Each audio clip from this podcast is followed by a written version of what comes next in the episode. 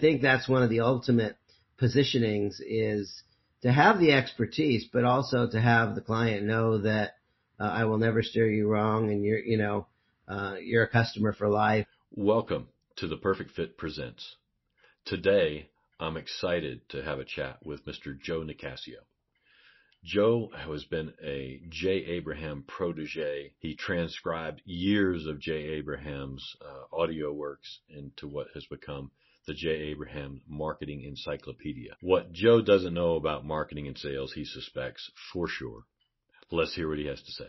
I would like to welcome the entrepreneur maker officially here right now, Joe Nicassio. I would like to ask Joe, what was the proudest moment of your sales career? Well, I didn't really intentionally go through sales, but I ended up in sales, and I ended up not being very good at it. And I studied like 19 different systems over, the last, 35, 40, 45 years. I would say something that was kind of a proud moment. There's a couple proud moments. I went through a Tom Hopkins training. It was a 3-day boot camp. And I remember I sold a software product, and I used to think I had a 6-month sales cycle. And one of the things that happens is when I got out of this sales boot camp, I had a lead. I followed up on that lead, and I closed an $8,500 sale just by using what I learned in the sales boot camp. And it kind of shattered my limiting beliefs that, that there has to be a long sales cycle. Another time, a friend of mine, got us an appointment. It was kind of last minute, and we got called into PIMCO, Pacific Investment Management Company in Irvine, California. And he says, "Hey, we got an opportunity to sell our software." And, I was wearing a Grateful Dead, tie-dye t-shirt and beach shorts. And we went into this, PIMCO, which was, it's a investment company, conservative, suit and tie. Steve was in a suit and tie. Here I am in a Grateful Dead t-shirt. And we came into this meeting, and I ended up closing a $20,000 sale. So those were two, highlights, I think. There's a lot of them. I mean, closing sales is fun. I'm really in this place where relationship is more important than revenue, and I think closing a sale is really coming from this place that closing a sale is really helping you make a good decision for you, whether it's to buy or to not buy. It's putting the client's best interest at heart and being that person that genuinely cares about having your client's best interest at heart is much more important than any kind of sales or marketing techniques. It's like when you come, we're not business to business or business to consumer. We're like human to human and soul to soul.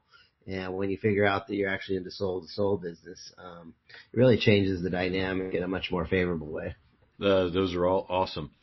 And I'm 100% on side. As the perfect fit is my vision for getting soul-to-soul, finding the few people out of the 100 that would only do business with me forever when I find them, and connecting with them, and then and then nurturing that relationship along through as many transaction opportunities, whether it's originally with them or somebody that they know that will transact with me. So that's amazing. I'd like to ask you also to expand a little bit your sales history and your sales coaching history from student and professor sides is fairly extensive. How did you find sales as a vocation? Yeah, I came in completely through the back door. My background is I was an electronics nerd. I took all the electronics classes. I was an electronics hobbyist before, high school. I built my own, I was this electronics nerd, and I remember I went out, so I was I got an estimate for wiring a garment warehouse for the purpose of putting an alarm system in. And the guy pulled me aside and he said, "Joe, it's like, you're brilliant, but you suck at communicating," basically. And he told me about this organization called Toastmasters. I started going to Toastmasters, but I also started you know, picking up books like How to Master the Art of Selling by Tom Hopkins. I love that book. Every word was so gripping to me. It's like it's so articulate. Anyway, the more I went down the path, I realized that there are many ways of approaching the psychology of selling, you know, Brian Tracy kind of stuff. And, you know, I went through 52 weeks of Sandler sales training, and I learned neuro-linguistic programming, and I started realizing that there's, you know, a strategic selling and conceptual selling. And there was a guy, Ari Galper, out of South America, or Australia, and he teaches something called Unlock the Game. And it's really about this idea that if you are perceived as a salesperson, people will lie to you. It's like culturally acceptable for people to lie to you if they think that you're a salesperson. And that kind of sucks. I also ended up spending a lot of time with Jay Abraham. I made $1 million and I lost everything. And I ended up in the presence of Jay Abraham and went to a paid event and got my mind blown. And after that, they asked me to, you know, would you like to come to more events? I said, I love to. I'm still trying to pay for the first event. It's like 35 years ago. And they said, can you barter? I'm like, what could I do? And they said, we need transcription. And so I did. They sent me boxes and boxes of audio cassettes sorted by 30 different topics. And my transcriptions ended up going in the Jay Abraham Marketing Encyclopedia. And one of the things that Jay teaches is this idea of the strategy of preeminence. So even though I know a lot about marketing and even though I know a lot about sales, I don't want to be known for those things. I want to be known as the trusted advisor. Joe cares about you. Joe is a genuine expert.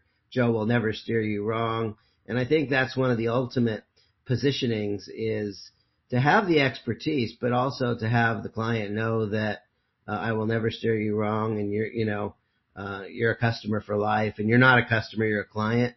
Customer is somebody who spends money with you, but a client is somebody who's under your care and protection. And I think it's super important to come from that frame that, you know, you're under my care and protection.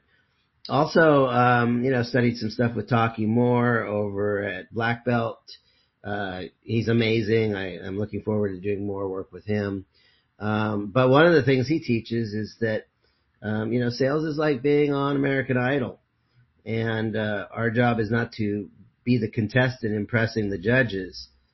But we are Simon Cowell. I am Simon Cowell, and I'm here to assess who's worthy of the prize. You know, Bob Proctor teaches, you know, a lot of people they're trying, am I worthy of the goal? And that's the wrong question. You know, the real question is the goal worthy of me? Is the client worthy of me? You know, and so there's a real important thing about, you know, recognizing that it's our job to have the prize frame. I've also studied with Todd Brown, the E5 method. So, you know, I think by having many mentors, learning many different systems, you know, there's others that I haven't even mentioned. And honestly, some of them are not as good as others, you know. And one selling, if you're selling one kind of product or service, it might work very well. One of the things I've learned is most people that are in selling, they usually learn so from their industry. So the car guy learns selling from a car guy, and the home selling, the realtor learns from the realtors.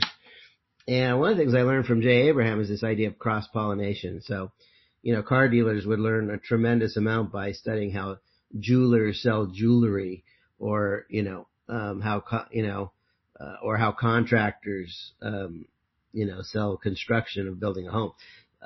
Anyway, there's a lot there. Back to you. True story.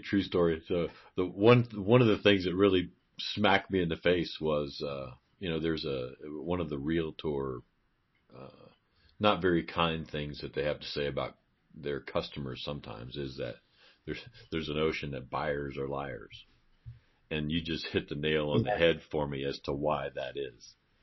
If they're lying to you, you might be perceived as a salesperson because it's totally acceptable to just not disclose, right? And so how do we get to become that trusted advisor in Joe's experience? Well, first thing you do is you drop this idea that buyers are liars. That's a very unhealthy frame. I am in real estate. We help you. Know, if you want to buy a home or sell a home, you know, there's too much I focus and me focus and we do this and we do that.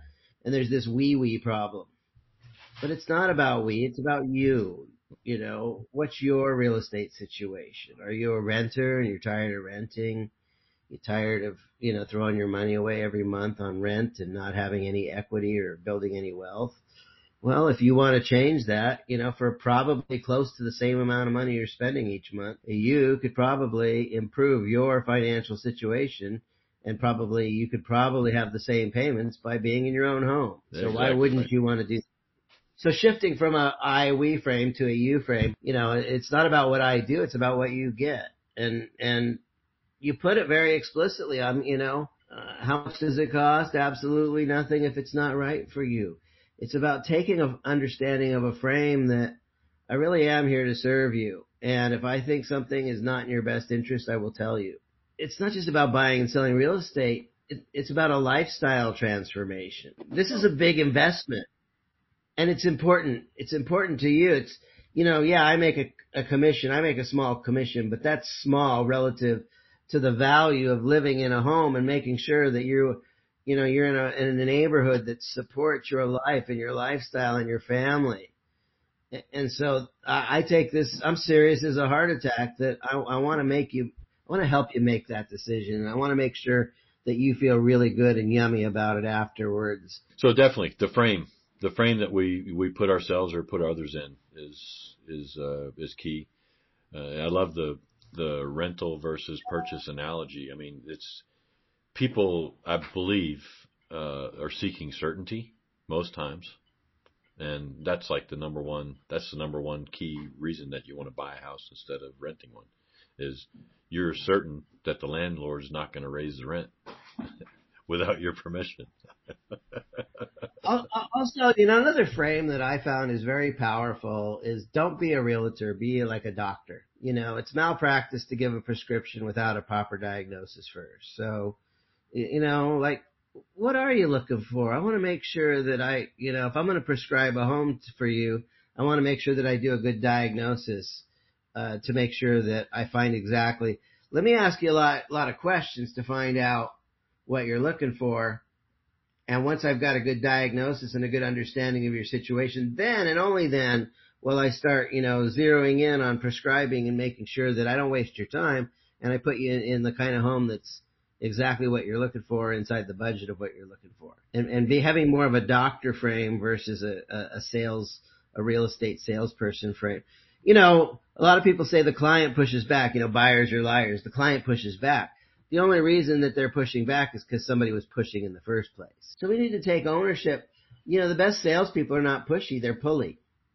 You know, the best salespeople create emotions in the client. I don't need to push the client to buy.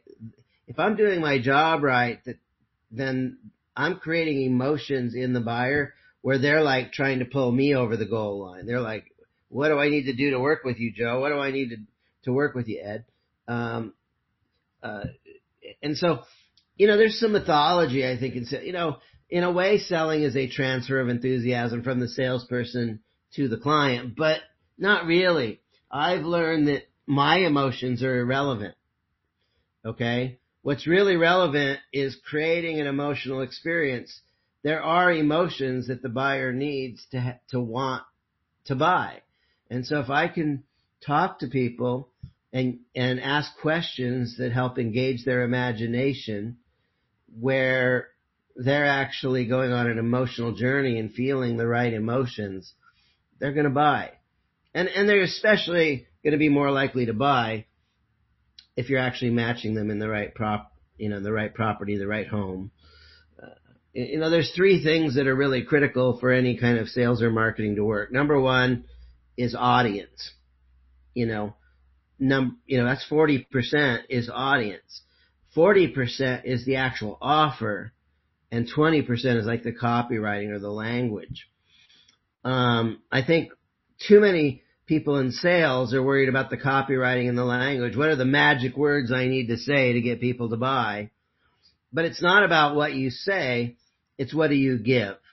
What are you giving in the offer that resonates with them and makes sense? Having the offer right kind of almost eliminates the need for using some kind of magic words or phrases. So instead of asking, if you're in sales, instead of asking, what are the words I need to say to get them to buy? You need to ask, what do I need to, well, how can I give so much value in the offer that they want to, that it's so darn good, the value that I'm receiving, I want it at any price, and so I will pay the price. Because you're giving so much value, I'll give good money. I can appreciate that a lot. We in our previous conversation, I think I shared that I have observed how small of number or participation in the realtor/real estate agent world actually realizes they are in the marketing business. Just because you got a listing for a house and you put the sign in the yard that you squat and wait for somebody to call on, right? That's not marketing. Yeah. Yeah. You know, the harder my marketing works, the easier my selling goes. And I think when you get into an industry like the car industry or the home industry, you know, you learn sales tactics, but you know, marketing and sales kind of go together. And here's what I want from my marketing. I want it to make people aware. I want it to generate leads. I want people to raise their hand and show some interest. That doesn't mean they're going to buy, but I want people to raise their hand. I also want my marketing to familiarize people with me, like to warm them up.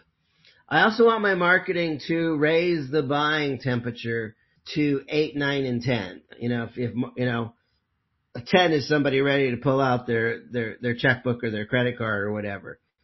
I want my marketing to fill my calendar with 8s, 9s, and 10s.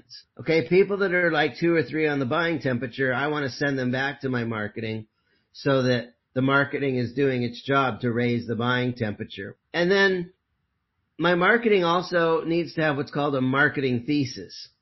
And the marketing thesis is, you know, this is Todd Brown stuff. Everything in the marketing is to support the marketing thesis or the marketing belief that Joe has the answer to your problem. Joe has the solution to your problem. He's got a mechanism. He's got a unique mechanism. Joe has a system. It's unique.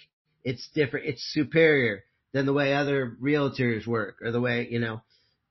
And once you buy into this system as a superior way to do things, now, if I have your permission, I'd like to show you my offer. Now I want to move into sales mode. So before I even try to go into sales, I want people to have a buying belief that Joe can solve my problem. Now I'm willing to hear his sales offer. Okay, and we migrate. Money does change hands when problems are solved. There's another piece to this though, and that is, I think too many people go into sales mode too early. And what we want to do is get people into, okay, I'm ready to work with you. Now we shift into sales mode. Everything else should be marketing. Yes, sir. So you've seen a lot of different selling systems. Yeah. What is Joe Nicassio's favorite lead attraction connection pathway? What's your favorite lead gen style? You know, I like different things for different reasons. I like joint venture endorsements. You know, you got somebody that's got a big crowd of people and says, today we're bringing in Joe as a speaker. You know, Joe is not low priced. I paid him a lot of money. You know, he's the highest price. You know, but you know, listen to Joe, listen to every word. So that endorsement from somebody else to their crowd is very powerful. That's one. You know, I guess I have several favorites. It's about choosing the right lead generation for the right situation. I run paid ads too. What do I like about paid ads? You know, I spend $25 a day and I generate, you know, 8 or 10 or 12 leads a day. It's nice knowing that fresh people are coming into my ecosystem every day. Automatically without effort. I like that. Okay. Other lead generation systems. I mean, I use some social media stuff, you know, hand raising posts. You know, you want to think in social media, you want to think of terms of, eyes, hands, hearts, and faces. So we want to get people's eyes on our social media content. And we want to engage people to raise their hand and say, I like what you're saying. or I'm interested in what you're saying, I'm interested in what you're talking about. And then from there in social media, we want to get them into a chat conversation. And in the chat conversation, we're kind of qualifying people, asking questions, getting to know them as a human being first. But we're also discovering the desires of their heart. And then from there, we want to get face-to-face, either on a Zoom call or a physical meeting, so we can have the conversation to, you know, if they're qualified and they have desires and we can help them, then it makes sense to, you know. So part of lead generation isn't just getting people to raise their hand. It's the lead nurturing that happens after. And I would say there's all kinds of ways to generate leads, but let me ask you this. What are you doing to nurture those leads? What's your nurture process after you generate a lead? That's where most people drop the ball. There's a lot of ways to generate leads. You know, you can do it through content. You can do it through endorsement.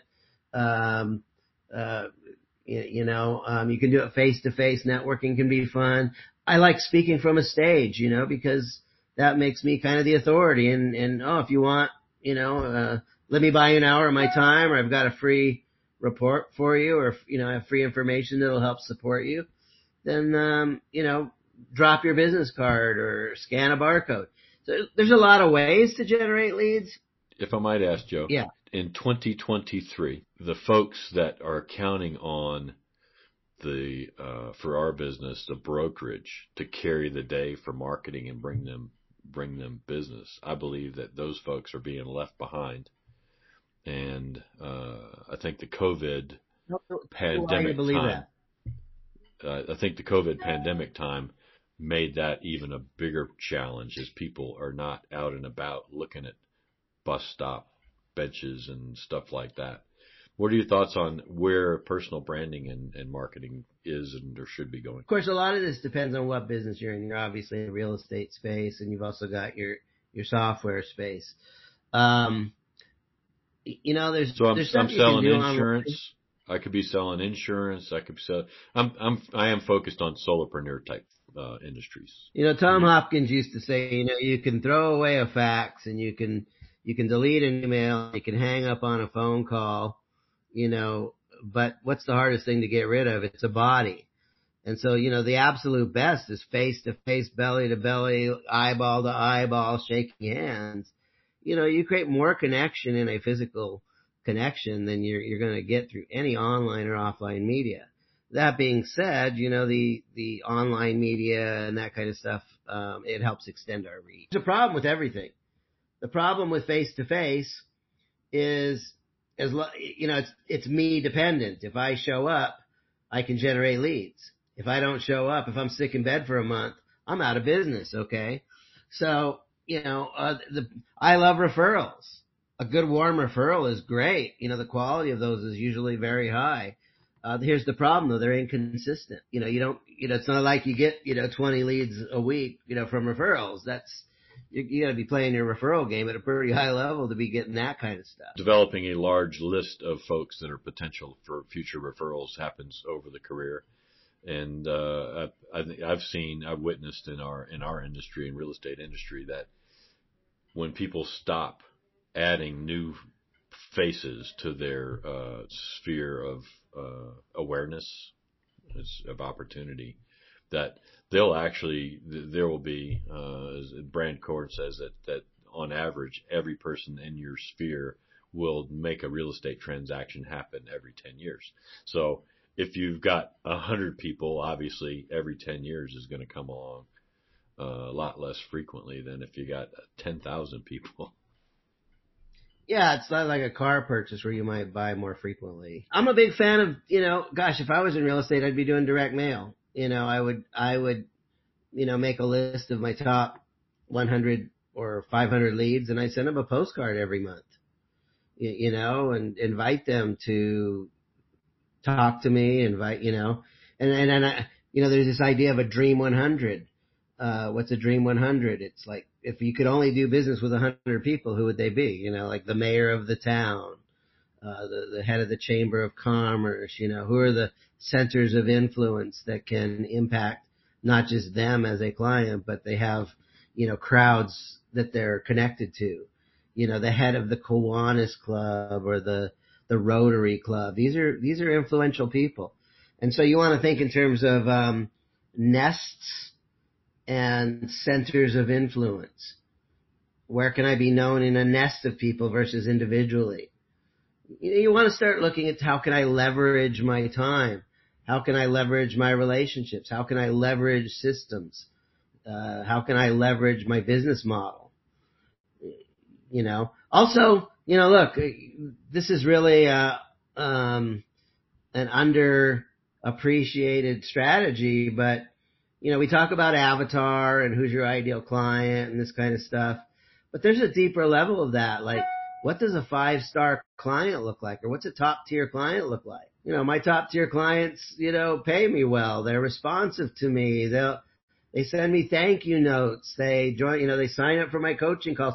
They're very coachable. They take action. They send me gifts.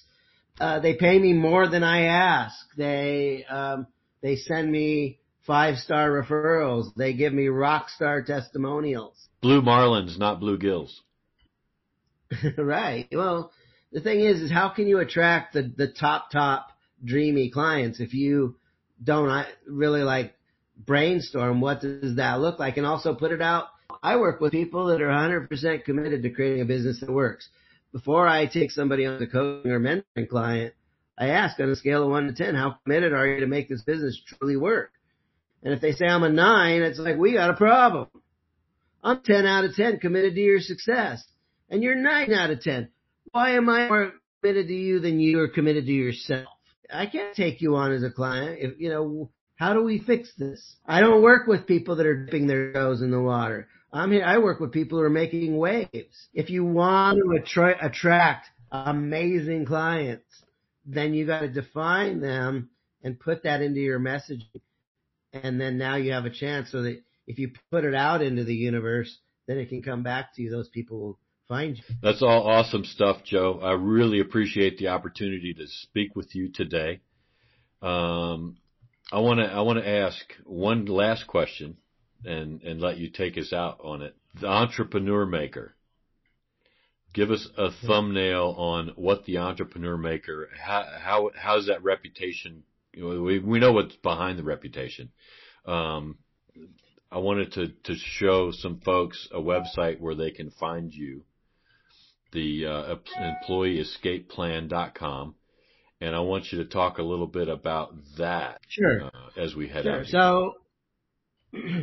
So, you know, I made a million, lost everything, ended up getting mentored by Jay Abraham, learned just a boatload about sales and marketing. And I ended up doing subcontract coaching for Ascend Marketing, which is a principal-centered marketing. And we coached a lot of people.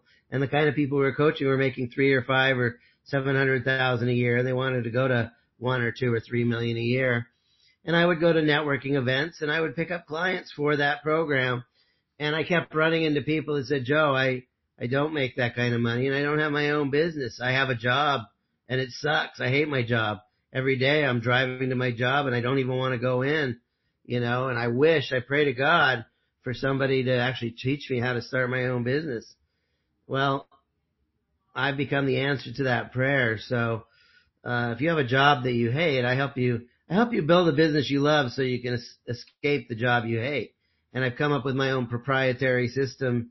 You know, it's kind of a 9-step system, but you know, the overall gist of it is do what you love for yourself and others, share the love through your service and good marketing so you can receive the love in the form of gratitude and cash and repeat business, referral business, video testimonials. There's a lot of blessings that come with a successful business.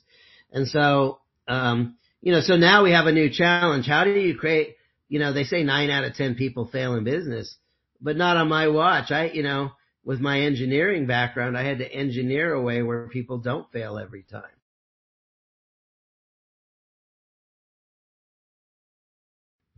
And so I invented a new way, a superior way. It's a process to take individuals and help them figure out what's the right business for you.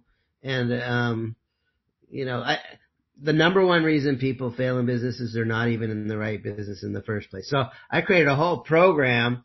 I call it Business Wisdom Quest, and it's about helping you find your North Star business. because if you're running in the wrong direction, if you're in the wrong business, if you're running in the wrong direction, you do not need a motivator to say run faster. You need to stop. True. That. You need to stop and get guidance. And so once you know where you are and where you're going and you're crystal clear on where your North Star is, then you have a chance of, you know, achieving it. And so I think that's one of the ways that I really am unique and I excel is I make sure that we dot the I's and cross the T's and help you build a business that works. And, you know, I would say very few people, almost nobody is really teaching people how to choose the right business in the first place. You know, the realtor says, I'll teach you to be a realtor. Go get your license and, you know, hang your agency under me. Or the, you know, the car guy says, I'll teach you to be an entrepreneur. I'll teach you how to sell cars. Or the MLM person says, I'll teach you to be an entrepreneur. Or, you know, somebody says, I'll teach you to be an entrepreneur. You should be a coach. Well, everybody shouldn't be a coach and everybody shouldn't be in cars. You know, some people are meant to be farriers and do horseshoes on $1 million horses. That's one of my clients. You know, other people are meant to, you know, invent light sound machines for, you know, brain entrainment. So everybody, you know, some people are meant to be in medicine and healthcare. So my job, I think it's unethical to point people, like if to have an agenda, I'll teach you to be an entrepreneur as long as you follow my agenda. That's not true entrepreneurship. I believe we're children of God. So what is your magic? Let's custom build a business around you and your magic and your gifts, as opposed to me trying to push a square peg into a round hole. I agree 100%, Joe. It's been amazing to have you today. I will have the links for the various opportunities to connect with you in the show notes for either video or audio or presentations of this across the internet. Folks, connect with Joe. If you don't know your North Star, or if you do. And one thing I was going to say to put the punctuation point on it, I couldn't let it go. You said the number one thing is people not knowing, they're not doing what they should be doing. And I think the number two thing is commitment. So, you know, there's only three things you need to succeed in anything, okay? If you want to become an airline pilot, you know, there's only three things you need to do. If you want to be a jeweler and you want to manufacture jewelry, there's only three things. Number one is you have to have the burning desire. You got to have the hunger. You know, you can't come in. You need to have your batteries fully charged. You got to have some energy. Number two is you need a roadmap. So there's a roadmap to becoming a jeweler. There's a roadmap to becoming an airline pilot. There are classes. There's curriculums. There's teaching methods. And then the third one is you need some kind of coach or mentor or guide or Sherpa or, you know, somebody's going to take you from the bottom of the mountain to the top of the mountain and make sure that you stay the course and hold you accountable. If you have those three, you're going to succeed. You know, there's five, you know, you can learn things, but not do things. So to know and not to do is not to know. There's five keys to implementation. This is actually gold. So number one, you got to know what to do. You know, so I want to market my business. Well, am I going to be public speaking, or am I going to do door knocking, or am I going to, you know, what's your method? So number one is you got to know what to do. And there's a lot of choices on what to do. Number two is you need to know how to do it. You know, writing a sales letter, there's a lot of nuance that can make or break the success of a sales letter. What to do, how to do it. Number three is you need resources. You need to plug into the right systems. Maybe you need the right copywriting framework or the right formulas. You need to know what to do, how to do it, the resources. You need feedback. A good coach will give you positive and negative feedback. If you're being too perfectionistic, you know, a lot of people need positive feedback. It's good enough. Take action. And a lot of people, they're missing pieces. It's like, okay, it's not good enough. You need to make some changes. And then the fifth piece is accountability. You know, we say your coach is your best friend or your worst nightmare. I'm your best friend because I'm going to teach you the stuff that works. I'm going to probably be your worst nightmare because I'm going to make you do what you're supposed to do even when you don't feel like doing it. You know, in many ways, the coaching relationship to the client, you know, the client is like the oyster. And the oyster wants to produce value called pearls, okay? But it's impossible for an oyster to produce pearls without that little grain of sand irritant. That's my job as a coach is to irritate your way to success. Perfect. Well, it's been really fun, Joe. Any last questions or thought you have for me? And we'll call this like the afternoon. No, if people want help, help's available. Reach out. I love coaching people. I've got a one-on-one and I've got group.